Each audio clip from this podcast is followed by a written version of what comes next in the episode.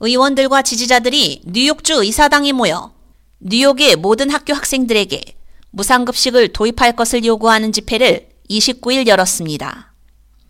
주정부가 지난해 1000개 이상의 학교에 무료급식을 위해 1억 3,400만 달러를 지원했지만 일부 아이들은 여전히 굶주리고 있는 것으로 나타났습니다. 뉴욕주 교사노조 위원장인 멜린다 펄스는 2024년 뉴욕주 학교 교실에 아직도 배고픈 아이들이 있다는 것은 용납할 수 없는 일이라고 말합니다. 지난해 뉴욕의 어린이 6명 중 1명은 굶주림을 경험한 것으로 나타났습니다. 주정부는 지난해 무상급식 수혜 자격을 확대했지만 650개 학교는 포함되지 못했습니다. 30만 명 이상의 뉴욕 어린이들이 소외된 것으로 주로 어퍼 허드슨 밸리, 롱아일랜드, 서부 뉴욕에 위치하고 있습니다. 보편적 무상급식 추진은 공화당과 민주당 양쪽 진영 모두에서 지지를 받고 있습니다.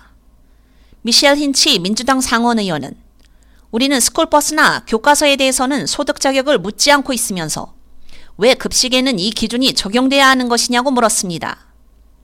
전직 교사 출신 공화당 상원의원 짐 테디스코도 수업 시간에 어떤 학생에게서 배가 고파서 나는 으르렁거리는 소리를 들은 적이 있다며 아이들의 학습 능력에 영향을 미치는 많은 것들이 있지만 음식과 영양 그리고 스트레스는 확실히 그것들 중 하나라고 말했습니다. 뉴욕 주의회 의원 맷 슬레이터도 우리가 공화당원과 민주당원이 함께 옳은 일을 할 수 있다는 것을 뉴욕 시민들에게 증명하고 싶다면 우리 아이들의 급식이 그 목록의 맨 위에 있어야 한다고 전했습니다.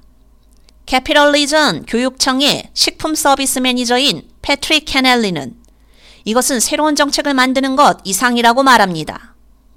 그러면서 셰프로서 우리 카페테리아는 공동체의 장소가 되어야 하고 서로 다른 사회경제적 집단이 함께 빵을 나눌 수 있는 장소가 되어야 한다며 우리는 음식이 사람들을 하나로 모으는 힘을 다른 여러 상황에서 볼 수 있지만 학교에서의 망가진 시스템과 운영 방식은 분열을 더욱 심화시키고 있다고 지적했습니다.